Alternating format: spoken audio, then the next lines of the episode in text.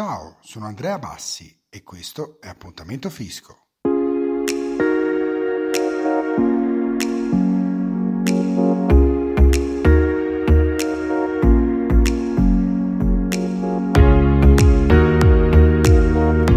In caso di separazione o divorzio, capita che uno degli ex coniugi debba corrispondere all'altro un importo per il suo mantenimento. Possono essere dedotti gli assegni periodici corrisposti al coniuge? Affermativo. Le quote erogate sono deducibili esclusivamente per la parte destinata al mantenimento dell'ex coniuge, non è quindi deducibile la quota di assegno destinata al mantenimento dei figli. Nel caso in cui la sentenza di separazione non preveda alcuna distinzione, l'assegno si considera destinato alla prole per metà del suo ammontare. Ci sentiamo lunedì. Ciao!